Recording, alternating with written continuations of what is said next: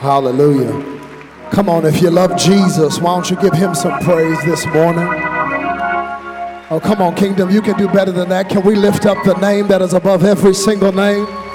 Come on, let's praise him like this is the day that the Lord has made. I will rejoice and be glad in it. Hallelujah. Before you take your seat, before you take your seat, just elbow the person next to you and say, neighbor, I got a feeling that this gonna be a good service. Come on, elbow somebody else, elbow somebody else. Say, other neighbor, you're my second option. And I want you to know, this gonna be a good service. Come on, if you believe it, I dare you to give God some praise even right now. Woo! Hallelujah. You may be seated. You may be seated in the presence of the Lord. Uh, don't get comfortable. You might be back up again. Come on, somebody. Anybody glad that you came to church on a Sunday morning? I tell you, I uh, I am not just excited to be here. I am Red Bull excited, espresso elated. Uh, you you got to understand, I've been hearing about Kingdom in the Valley uh, for years now. Several of my friends in ministry have just been raving about this church. So I'm finally glad that my chocolate face is in the place and I can see it for myself, the phenomenal things God is doing here. And I, I just hope you know you're not part of an ordinary church. You're part of an extraordinary church. What God is doing here is absolutely amazing and phenomenal. And I found uh, that great churches don't happen by accident. They happen because of the grace and the favor of God, and also because leadership is paying the price when nobody else is watching. So I would be remiss today if I didn't thank God for your phenomenal pastor, for your phenomenal leader. Come on, can we thank God for the man of God? Come on, you could do better than that. You are blessed with the best of the best. Come on, can we let Pastor Reggie know how much we love him, how much we appreciate him? Come on, we honor you, sir. We thank God for you. While you're clapping, help me thank God for the mighty woman of God that stands beside and behind him. Come on, can we thank God? Come on, y'all could do better than, yeah, y'all tripping this morning. Come on. Hallelujah, we honor you. It's interesting, I, uh, I'm a movie buff, and I just recently saw the movie uh, Steve Jobs, and it was, it was interesting uh, just to see the disparity between his incredible gift Uh, and the actual person that he was. But anytime you see somebody that has an incredible gift and is a phenomenal person, uh, you're blessed. And you're blessed to have not just incredible leaders, but they're incredible parents, incredible people. And I'm just honored, man, to get to know them. Come on, thank God for one more time. And I'm not here by myself. I'm here with my baby sister. Help me thank God for my sister, Amanda Madu. Why don't you stand? Glad to have my sister in the place. Come on, you know when your sister will come hear you preach, revival is breaking out. So I'm glad she's here. And um, I bring you greetings from Dallas, Texas, uh, where I reside. I've uh, been married now to the most beautiful woman uh, for, let's see, three years, four months, six days, two minutes, and thirty-two seconds. And uh, she, she travels with, generally travels with me, but she is back home, uh, pregnant with our second child. Come on, somebody. Having a baby boy January twenty-seventh.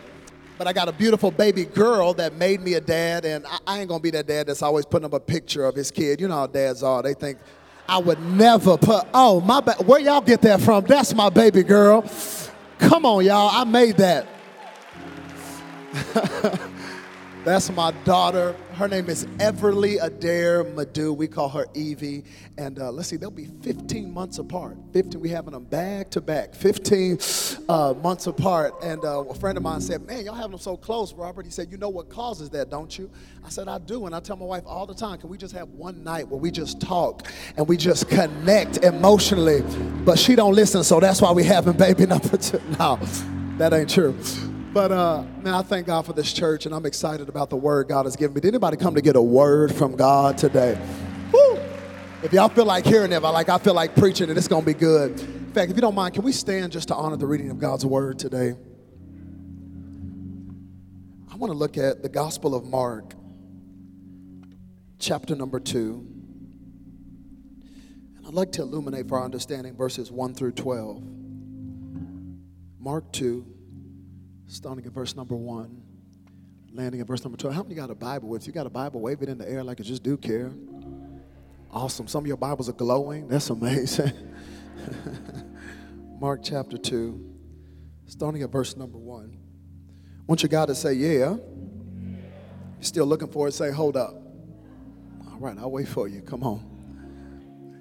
It says, a few days later, when Jesus again entered Capernaum, the people heard that he had come home. So many gathered that there was no room left, not even outside the door. And he preached the word to them. Some men came bringing to him a paralytic carried by four of them. And since they could not get him to Jesus because of the crowd, they made an opening in the roof above Jesus, and after digging through it, lowered the mat the paralyzed man was lying on.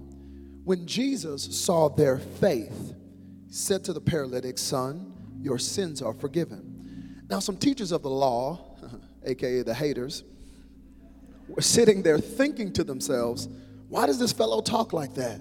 He's blaspheming. Who can forgive sins but God alone? Immediately, Jesus knew in his spirit that this was what they were thinking in their hearts. And he said to them, why are you thinking these things?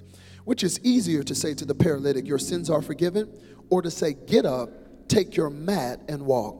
But that you may know that the Son of Man has authority on earth to forgive sins. He said to the paralytic, I tell you, get up, take your mat, and go home. He got up, took his mat, and walked out in full view of them all. This amazed everyone, and they praised God, saying, we have never seen anything like this. Can you say amen? Come on, how many of you know that is good all by itself? I, I want to preach uh, this morning, not not long, not long, about three and a half hours, uh, just, just from this subject. I got more than what I came for. I got more than what I came for. Would you help me preach? Look at your neighbor one last time and say, neighbor, when you come to Jesus, you'll get more than what you came for. Come on, if you know it to be true, why don't you give God a praise even right now? Come on. Oh, come on. That's a cute golf clap. I dare you to give him some praise. Father, speak to us today. God, we've not gathered here out of religious routine. God, we've not come here today to be entertained, but God, we have come to be drastically changed. Speak to us so clearly, so succinctly. And when we leave here, let us say it was so good to have been in the house of the Lord. And somebody who loves Jesus, say amen. Amen. Say amen again. You may be seated in the presence of the Lord. I got more than what I came for. Quick little sermonic survey before we delve into this. How many of you, just by a showing of hands, would say that you were raised in church? Can I see your hand if you were raised in church? Oh, Lord, that's almost everybody. Uh, raised in church. Keep it up a little longer, raised in church. Keep it up longer because I, I got to see who needs the counseling. Uh, no, I'm playing. I, uh, I, I'll lift my hand with you because I, too, was raised in church. And if you were raised in church, you are acutely aware of the fact that the life of a church kid is distinctly different than the life of a regular kid. Oh, come on. There are trials and tribulations and situations that you go through as a church kid that other kids aren't even aware of. I know this because I am a church kid. Growing up in our household, we had to be in church. Every day the doors are open, had to be in church. It was not a democracy. It was a dictatorship. As a matter of fact, I remember one Sunday I got bold, I got brave, and I told my father, I told my daddy, ooh, I told my Nigerian daddy, I said, I ain't going this Sunday. I don't feel like it. Told my Nigerian daddy that. And do you know what my Nigerian daddy said to me? Ooh, he said, let me tell you something, okay? No, let me tell you something. You have two options, huh? You can get out of that bed and go to church, or I can kill you. And we will go to church and have your funeral. But either way, you will be in church. Because as for me and my house, we will serve the Lord. Y'all clapping, that's the abuse I endured. As a kid, dinners, dinners were different in our house. Dinners were different because you could not eat your food. You could not touch your meal without my mom hitting you with this question. What's your favorite scripture? What's your favorite? Before you could eat your meal, you had to give a scripture. Before you could touch your food, give a scripture. I remember one dinner being so frustrated just saying, Mama, Jesus wept. Give me the chicken, okay? Why do I have to give you a scripture before I eat my meal? But that's just the environment that I grew up in. And honestly, I'm thankful that that's the environment that I grew up in because it has produced in me an insatiable desire for the Word of God. I love the Word of God. I am obsessed with the Word of God. It is the hinge upon which my faith has its mobility. Uh, the Word of God is the irreducible substantive essence of what it means to know who God is. To those of you who think that book you're holding is some boring, antiquated book that don't really relate to your life, you have lost your mind. That's the only book that's still alive. It's the only book that's still breathing. It's the only book that has power. It's It's the only book that was written in antiquity, but yet it can speak to the specificity of your life. There is nothing like the Word of God. See, other books you can read, but the Bible is different because the Bible will read you. It will show you who you are and, and whose you are. So I love the Word of God. In fact, I believe the whole thing is true. Come on, somebody. I even believe the map's in the back. That's how gangster I am. I love the Word of God. But but but let's be honest. Let's be honest. We all have our favorites, don't we? And I do have my favorite section. I think my favorite literary genre in all of the in all the Bible is the Gospels. I love the Gospels. Just Matthew, Mark, Luke, and John. Just give me those four and no more. I love the Gospels. As a matter of fact, I spent so much time in the Gospels, I feel like they're close personal friends of mine. I call them Matt, Marky Mark, Uncle Luke, and Little John. I love the Gospels because it's in the Gospels that we get to see the ministry of Jesus Christ himself. I get to see how he walked, how he talked, how he moved, how he interacted with people. Uh, one scholar said that the Gospels are Christology in narrative form. That's just a fancy way to say that the Gospels are the closest thing that we have of a biography of the greatest man who ever walked the face of this earth, and his name is Jesus. I, I love the Gospels. I particularly love how these four gospel writers are talking about the same Jesus, but they do it in totally different ways. Uh, almost like four film directors who've been given the same subject to film, but have each been given their own cinematic license to film it. Each one of them give us a different H D view of who Jesus really is. And that's why I'm glad Marky Mark is our director today. See, if you like long, boring documentaries, you need to read the book of Matthew, okay? Because Matthew, he's writing primarily to a Jewish audience. So he begins the long and laborious process of letting you know that Jesus is the fulfillment of over three hundred Old Testament prophecies that were given in a fifteen hundred year time span. Come on, has anybody in here ever read Matthew chapter one? Come on, get you some espresso when you read it, all right? Excitement level is right up there with the book of Leviticus, all right? For the whole first chapter, we just scripturally inundated with baby dad. Daddy after baby daddy after baby daddy. That's chapter one. Uh, if you like sci-fi movies, sci-fi movies, you need to read the book of Luke, because Luke is a medical doctor. So he goes into great detail to explain uh, the magnanimity of the miracles that Christ did and how his miracles could do what modern medicine could not do.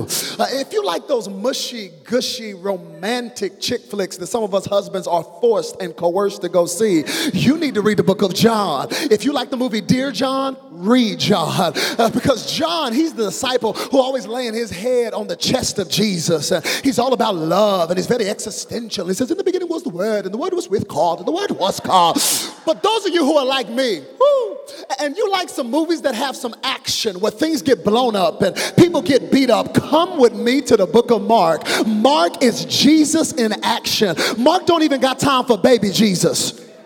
Oh yeah, no, you will not find a manger in the book of Mark. He skips Christmas and goes straight to full-grown Jesus with hair on his chest, smelling like Old Spice. Mark is not playing games with you. Mark wants to let you know with clarity and precision that before there was a Russell Crowe in Gladiator, before there was a Mel Gibson in Braveheart, before there was a Denzel, my twin, hello, before there was any of them, please believe there was a King Jesus. And every time he stepped in a situation, it had to come under his divine authority, because he wasn't just a good man, he was a God man. He was God wrapped up in flesh and walking among us. Ooh, what a mighty God that we serve. The Bible declares, the Bible declares that, that this Jesus, this, this God was walking amongst us, and he's picking up on his ministry and picking up on his freaking walker miles. And uh, he, he gets to a certain house, a certain house. Historians actually believe it's Peter's house. And the Bible says when Jesus gets to this house, all he does is he sits down to rest in this house. I'm sure he was tired from the journey. He just sits down to chillax in this house. And within minutes of him sitting down to rest in the house, all of a sudden throughout the entire region, people start going, psst, hey, hey, yo, come here. Hey, psst, come here. Yo, you know Jesus got in the town, right? Yeah, he's here. You know Jesus just showed up. Before you know it, people start getting on Facebook, Instagram, and Twitter, and Snapchat, putting the address on blast, saying you better hurry up. Jesus just showed up, and within minutes, the entire house is jam-packed with people simply because his presence sat down to rest in a house. Woo, people from different walks of life, people from different economic backgrounds, all converged in one place because his presence sat down to rest in a house. Come on, the Bible is clear. It uses picturesque language. It says there wasn't even room outside the door. This is standing room only because his presence came to rest in a place. What is it about the presence of God coming to rest in a place that causes people to be drawn from everywhere? I'll tell you what it is. People instinctively know if you can ever get his presence just to rest in a place, how many know something supernatural, something life-changing, something miraculous is going to happen? Okay, come on. Why are you here this morning? Hello, come on. You could be playing golf right now. You could be asleep right now. You could be binging on Netflix right now. Why in the world would you get up on your only day off, put on your good shirt, all that Mary Kay and Mac makeup just to come into the house of God? You didn't come to hear the worship team as awesome as they are. You didn't come to hear me preach. You don't even know who I am. I think I know why you came. You came because you knew his presence would be resting in this place. And when his presence shows up, come on, somebody, something is going to happen. I think we ought to just give him some praise, like we want his presence to come sit down. His presence just to rest in this place. His presence, that's what we came. I didn't come to see your outfit. It's cute. I didn't come to see you. I came because I knew his presence would be here. And when his presence is here, that's when supernatural takes place. That's when healing takes place, when his presence shows up. I, I love it. I love it. Sit down. Hear me. I love it. I love it because he hadn't even done anything yet. He hadn't even done anything, but just his presence caused an atmosphere of expectation to be in the room. Ooh, there's a church growth program. Get his presence, and people will just be drawn from everywhere. Ooh, I-, I can use my imagination. I can use my exegetical imagination. I can see them. I can see them packed in this house. I can see the sick in this house going, if he touches me, If he, t- if I just touch his clothes, I know I'm going to be made whole. I can see it. I can see it because I'm a parent now. I can even see practical things like a mama with a little kid when they ain't paying attention. He's on his iPad just... She's like, boy, pay attention, all right? Jesus in the house. He's going to tell you something. That's why you get in trouble at school, because you don't listen to nobody. Listen to Jesus. He's going to change your life. I can see it. I can see it. No, come on, I can even see who some ladies in the house, because how many know Jesus was single and in the ministry? Come on, single people. Don't let us married people make you think singleness is a disease, all right? You're going to be all right. If Jesus made it, you're going to make it, all right? But because Jesus was single, you know there were some ladies in the house talking about, girl, girl, Yeshua is fine, girl. You see that hair? Uh-huh. Girl, I heard last week at a wedding, he turned water into wine. Yes, he did. Don't let him ask me out on a date. I'm ordering water. I mean, they're packed in this house, and, and they're waiting. They're waiting with tiptoe anticipation to see what he was going to do. They should have been waiting to hear what he was going to say. The Bible says they're all packed in this house. All Jesus does is he gets up, full house. He clears his holy throat. The Bible says he just preaches the word to them. That's all he did. He just preached the word.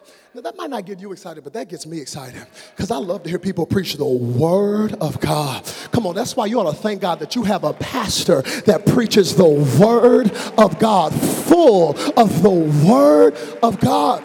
Because hear me, we're living a day and age where people are standing behind pulpits, but they're not preaching the word. They're preaching their political persuasion. They're preaching pop psychology. And they wonder why there's no transformation in the people that they're preaching to. Because the only thing that can transform your soul is the word of God. The infallible, incorruptible, everlasting, eternal word of God. That's the only thing that works.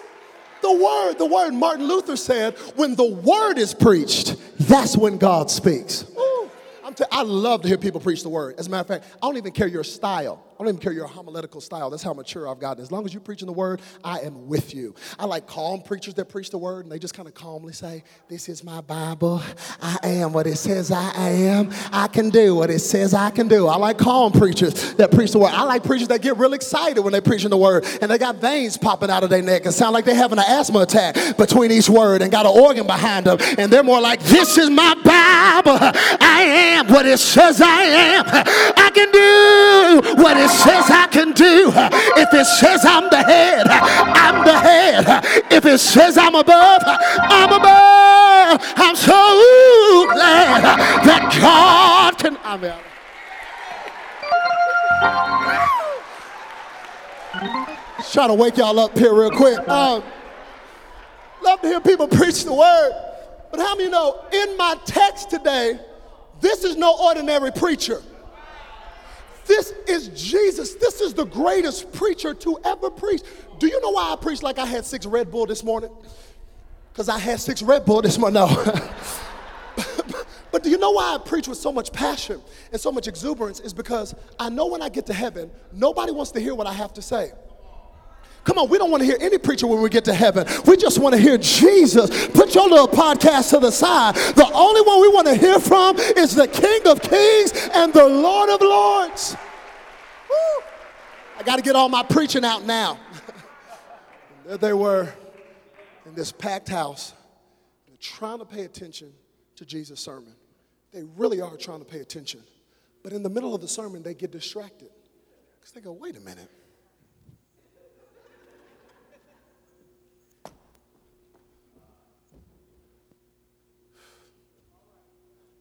Yo, is somebody on the roof? And they're trying to pay attention to a sermon. They really are. But before you know it, debris starts falling down in the middle of this house. And before you know it, hands start appearing in this roof. And a few heads pop up as this hole gets bigger and bigger. And a ray of sunlight comes to the room. Now understand, historians believe this is Peter's house. Peter's house. They putting a hole in Peter's roof. Okay, let me explain to the disciples. Okay, if there's any disciple you don't want to put a hole in his roof, it's Peter, okay?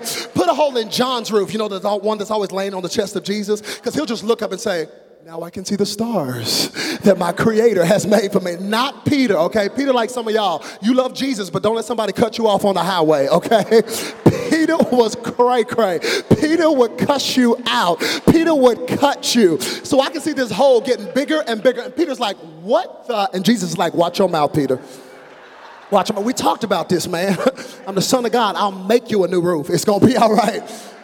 And uh, all of a sudden, they start lowering a man down, down, down, down, all the way at the feet of Jesus. The Bible doesn't tell us this man's name. Doesn't even do us the courtesy of letting us know when this paralysis occurred. All the Bible tells us is that he's a paralytic man. Why is that noteworthy? It's noteworthy because if you study the Gospels, one of the literary nuances you will find is that anytime Jesus interacts with a person, rarely do we get their name. More often than not, we just get their gender and their condition. Have you ever noticed this? There was a man with a withered hand. There was a woman with an issue of blood. What's Sister Girl's name? We don't know. There was a man who was deaf. There was a man who was blind. We just get their gender and their condition. And do you know what it speaks to? I think it speaks to the human tendency to identify people by their issues. Have you noticed that? It is a human proclivity to label people by their issue, to label them, to define them by their disfun- dysfunction. P- humans are the only people that will call you something for fifteen years that you did one time in your past and five minutes and think the sum total of your life is the mistake that you made. Come on, they will define you by your dysfunction. They will think you are your mistake. But I got some good news from heaven for somebody in this place today. How many of you know if you are in Christ, you are a brand new creature. Your past has been washed away.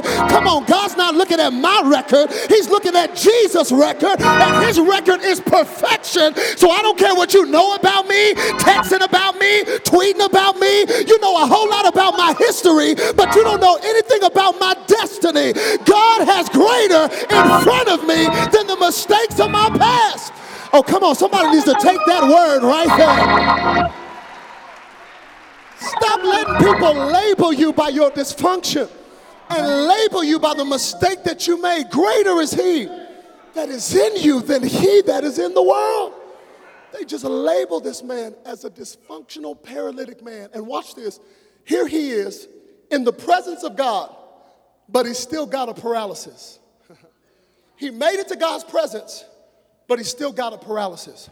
I know you can't say anything here this morning because you got to act spiritual and real holy like you floated in here and had communion for breakfast. But if we could be real in here today, you would be shocked at the people who are in here lifting up their hands, giving an offering, but you got a paralysis. I'm talking about the thing that affects your walk with the Lord. I'm talking about the thing that you cry out to God in the secret place and say, God, if I didn't have this, my walk with you would be so much better. Understand, this during this time period, there are no hover rounds. Come on, there are no wheelchairs. This man would be in one position, stuck for hours, laying there with nobody to help him. Have you ever just felt stuck? Come on, can we be honest in here? Have you ever just felt stuck like, God, when you gonna come to pass on all those promises I was shouting about at the beginning of the year? God, we almost in twenty sixteen. This would be a good time for you to come to pass on the promise, but I feel stuck. Woo. Every conversation he ever had, people had to look down on him to talk to him. And that's why some people never share what their paralysis is, because you're afraid that if you really told the real story, your real issue, that people would look down on you. And you would sit there waiting for a breakthrough. Thank God for these four friends. Thank God for these four friends. See, these are the type of people I want in my life. That's why you ought to be careful who you connect with. I don't want people that when they see me on the ground, they say, oh, you know, the ground really ain't that bad. In fact, Target got some more mats. You want me to go get you another one? No. I want some tear the roof off people that when they see me on the ground, they say, no, no, no, no, no. You cannot stay here. God has greater for you. No, you got to get a breakthrough. Come on, somebody get his legs. I'm going to get his arms. No, you're going to have an appointment with Jesus today. You cannot stay at that level of living. Ooh, thank God for these four friends. And watch this, no wonder, no wonder Jesus responded to their faith. Ooh, don't miss that in the text. Their faith, not just the faith of the man, but the faith of the four friends who said, I'll do whatever it takes for him to get a breakthrough. Ooh, tore the roof off. Interrupted Jesus' sermon. How many know when somebody comes through a roof, you should shut that sermon down? Come on, this is a huge interruption. And the crowd is taken back that somebody's come through the roof, but they're also excited because this is what they paid their ticket to see. Ooh. I mean, come on, it's already been rumored throughout the region that Jesus has supernatural power. So I can see as soon as the man hits the ground, the crowd goes, oh, it's about to go down. Woo! I'm telling y'all, Jesus got power. He got power. I don't know if he's going to take mud and rub it on his legs. I don't know what he's going to do, but it's going to be good. You better get your camera, put this on YouTube. And while the crowd is waiting to clap, and the man who had to be embarrassed to be lowered in the presence of all these people, but all of a sudden, his embarrassment is eradicated with the feeling of elation because he knows for the first time in his life, he's going to be able to go for a run. For the first time in his life, he's going to be able to stand on his own feet. For the first time in his life, when he's at a wedding and they do the cha-cha slide and they say one hop this time, he's going to be able to do it.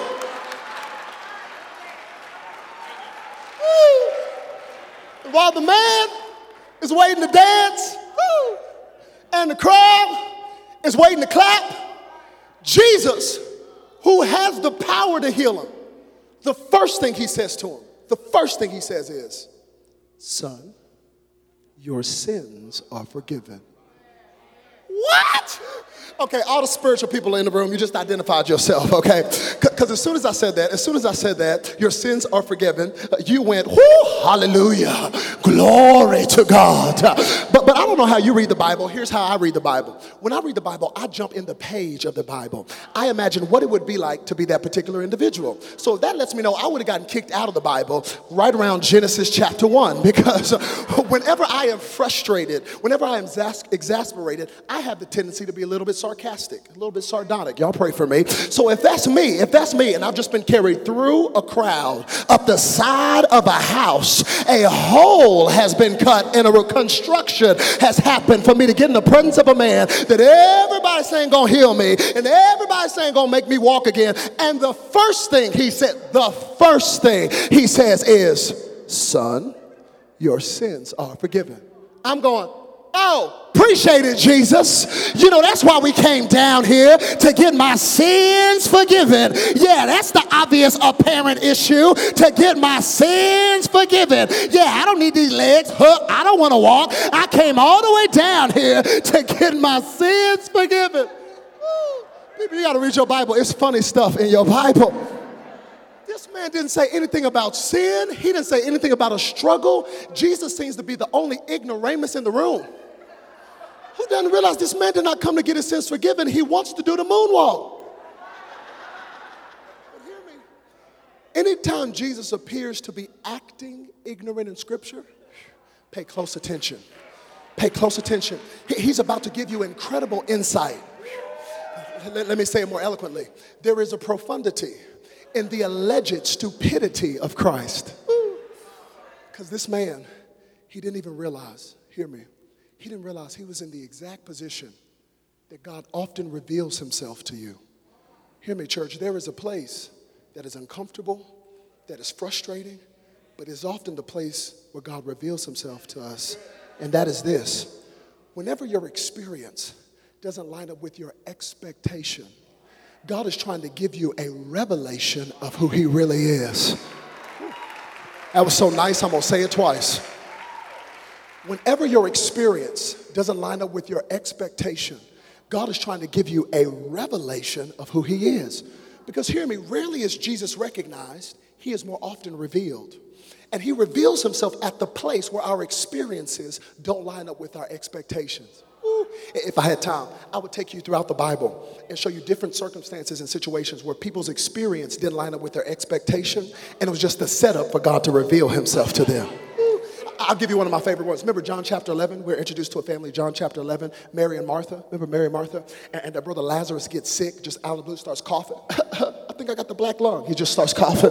And uh, they don't trip at first. They don't trip at first. But all of a sudden it gets worse, worse, to the point Lazarus can't even get out of the bed. And I think Martha was probably more poised, had it together. But you know, Mary's having a panic attack. Ooh, what we gonna do? This is the only brother that we have. It's not getting better. It's getting worse.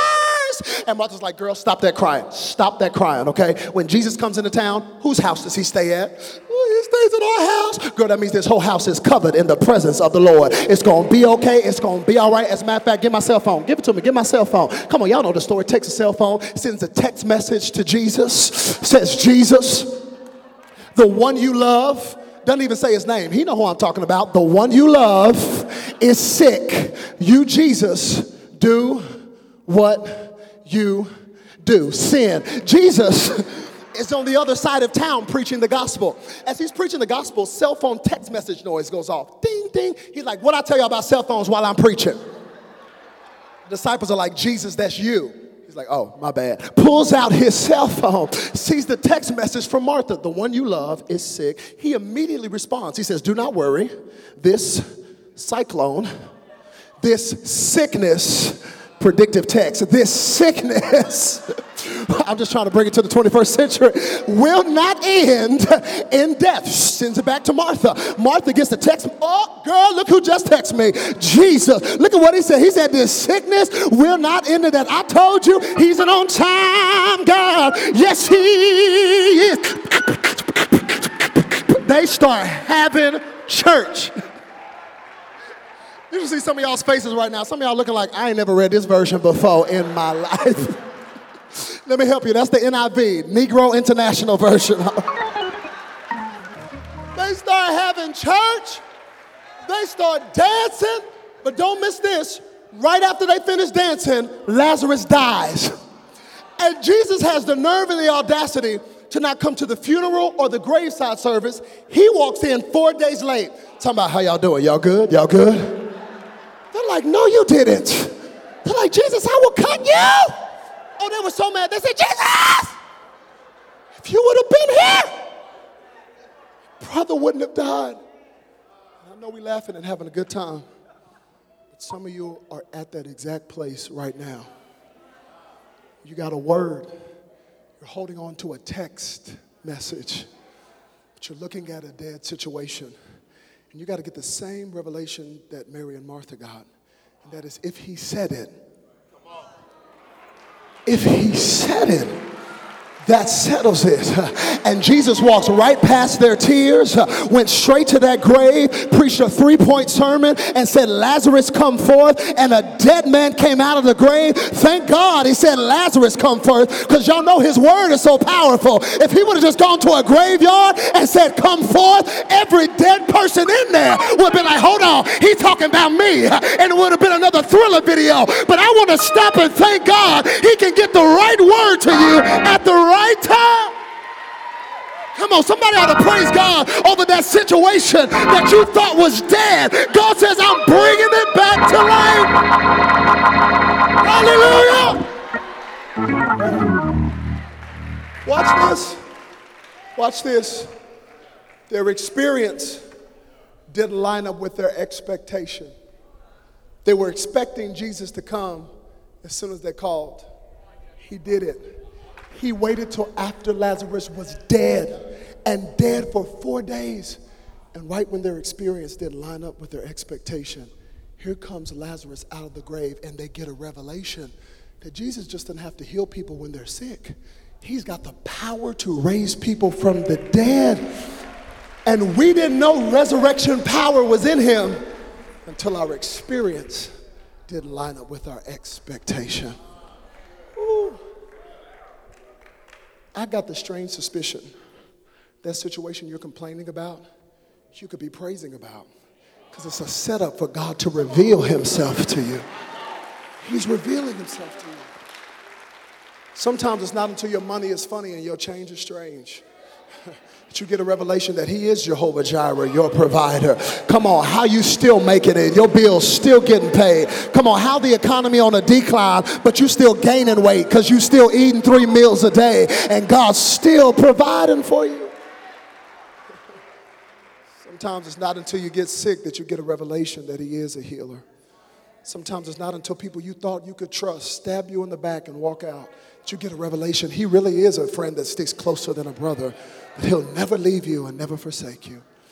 As I land the plane, we've got to ask ourselves as thinking individuals, what in the world could he be revealing to this man? Well, look at what he says. He says, your sins are forgiven.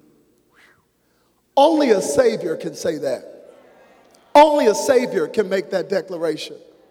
See, don't just praise God because he gets you a house. That's awesome. Don't just praise God because he got you a new outfit. That's awesome. But somebody can give you a house. Somebody can give you some clothes. But when it comes to your sin, there is only one person who is qualified to pay the debt that sin owed. He said, your sins are forgiven. I'm going to deal with the thing that nobody else can deal with. Woo. This man didn't even realize that if Jesus didn't say anything but, your sins are forgiven, then walk out the room and throw the deuces. How many know he still did a miracle? He still did a miracle, because you're better off being a paralyzed saint than to be somebody who's walking in sin.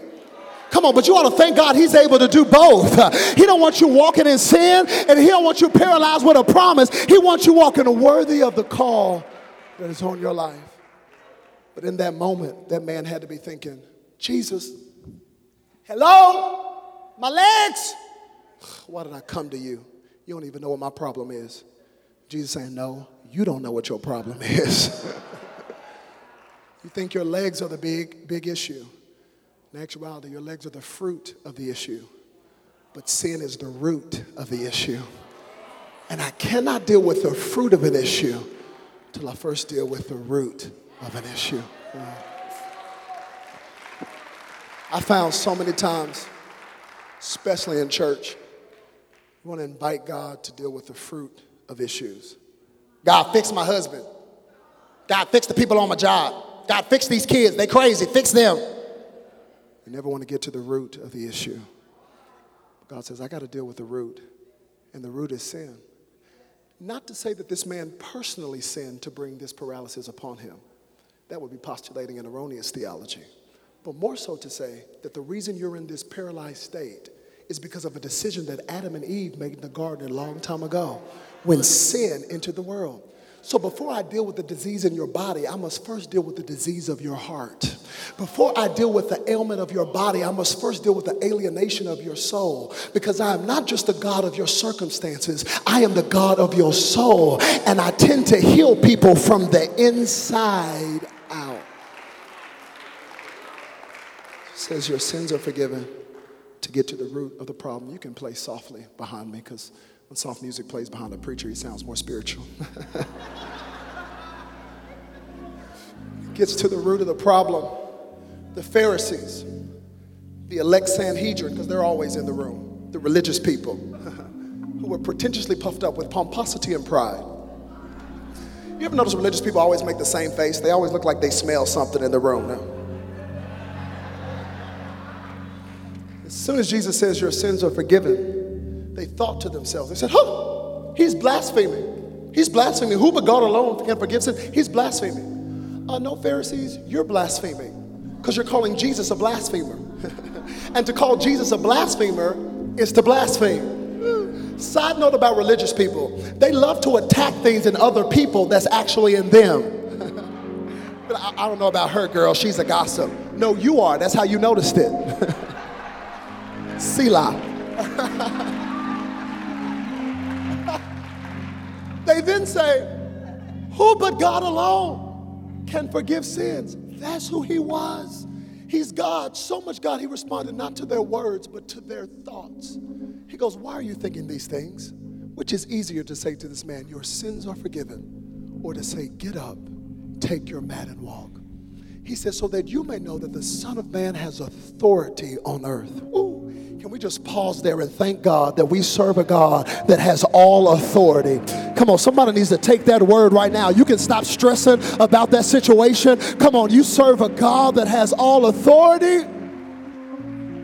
So you may know the Son of Man has authority on earth to forgive sins. He looks at the man and says, I tell you, get up. Somebody say, get up. Come on, say it like you got some power. Say, get up. Come on, say it like you believe that thing. Say, get up. I love that Jesus told this man to get up. He didn't say, I'm going to do a six-week series on how you might be able to get up. He didn't say, I'm going to get a prayer team to come around and put some oil. No, no, no, no. All that's good. But for this word, I'm just giving you the word. Now you activate your faith and you respond to what you heard and you get up. Somebody shout, get up. Somebody came all the way to this service just to get those two words. Get up. There's a new level God wants to take you to.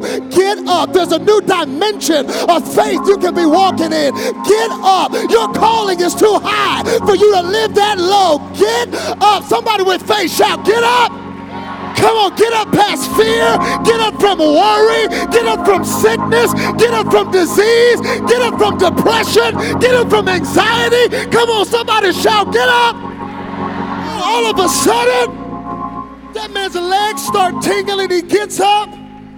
I imagine the entire place erupted in giving God praise, because a man who was paralyzed in a moment, an encounter with Jesus, he got up. I love Jesus because in the midst of the praise party, in the midst of the excitement of the miracle, Jesus gives another commandment that when I read it made me laugh. He goes, oh, and take your mat. Take your mat. That man had me thinking, no, Jesus, I'm good. I don't need this mat. You know how long I laid on that mat? Jesus says, no, you're not good. Take your mat. That man had me thinking, why in the world do I got to carry this mat around? It's because I don't want you to ever forget that you used to be down on the ground. See, sometimes when God raises people up and they start walking for a while, they get anointed amnesia and forget where they should have been and where they could have been if it had not been for the grace of God. But when you got your mat, it is a reminder that you were blind, but now you can see. You were bound, but he set you free. Come on, somebody with a mat, just open up your mouth and give God glory for what he's done in your life. I got a mat. Testimony of his goodness. I shouldn't even be here, but I got a mat. Says, take your mat. Next thing he tells him is, uh, is go home. Go home. You think it's possible if Jesus told this man to go home, you think it's possible he could have had a wife? You think it's plausible he could have had some kids?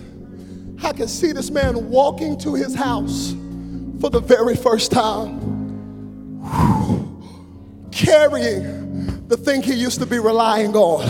I can see him knocking on the door of his house. I can see maybe his kids coming to the door saying, Dad, Dad, I can't believe you're standing. Mama, come see, Dad's here. And Mama, she's in the kitchen cooking. And says, boy, quit making up those stories. You're always making up stories. Your dad ain't out there. No, Mama, come see. Gets to the front door, sees her husband standing there for the first time.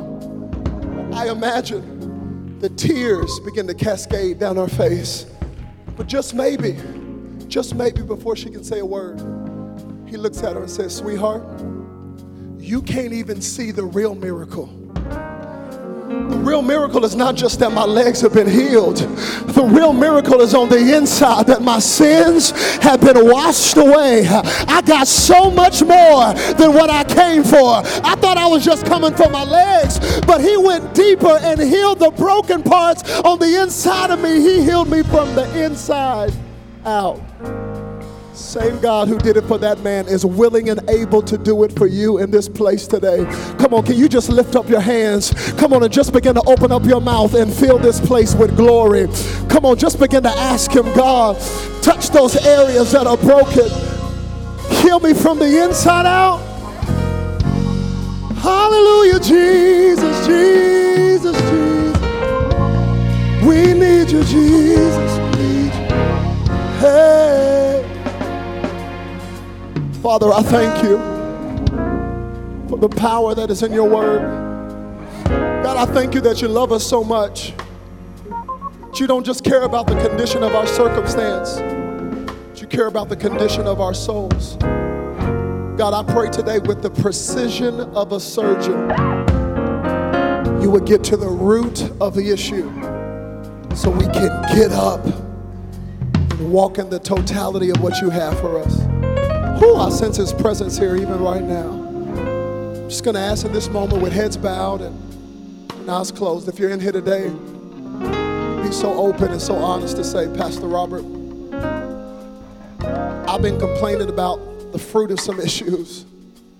But just like that man, I need to allow Jesus to get to the root so I can get up and walk in the fullness of all that he has for me. Come on, I've been there. I know how it is.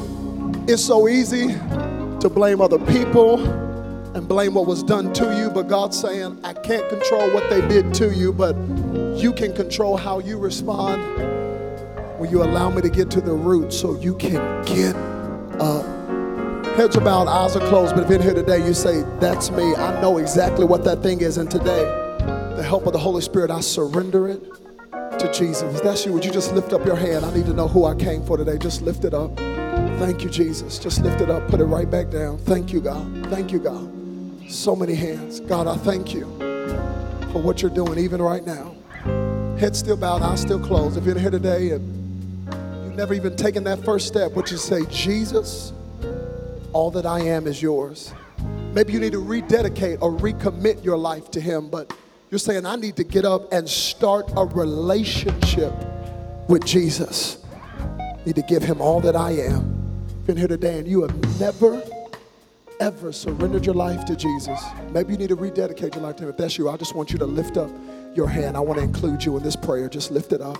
Lift it up. Yeah, see that hand. See that hand.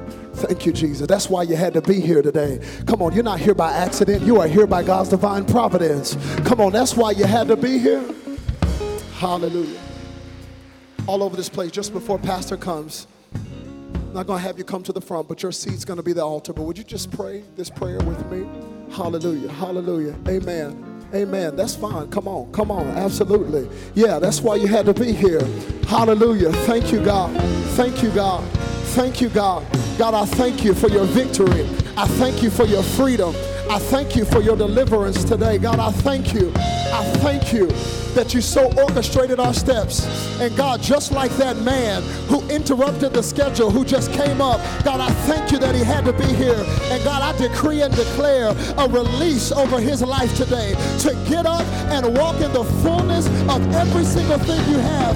In the name of Jesus, Lord, I thank you for the man the testimony that everything he's been through, God, it wasn't in vain. It wasn't in vain. God, it's going to become a testimony of your goodness in his life. In Jesus' name, hallelujah, hallelujah, hallelujah, hallelujah. Come on, if you lifted up your hand that second time saying, I need to surrender, would you just come? Just come to this altar wherever you are.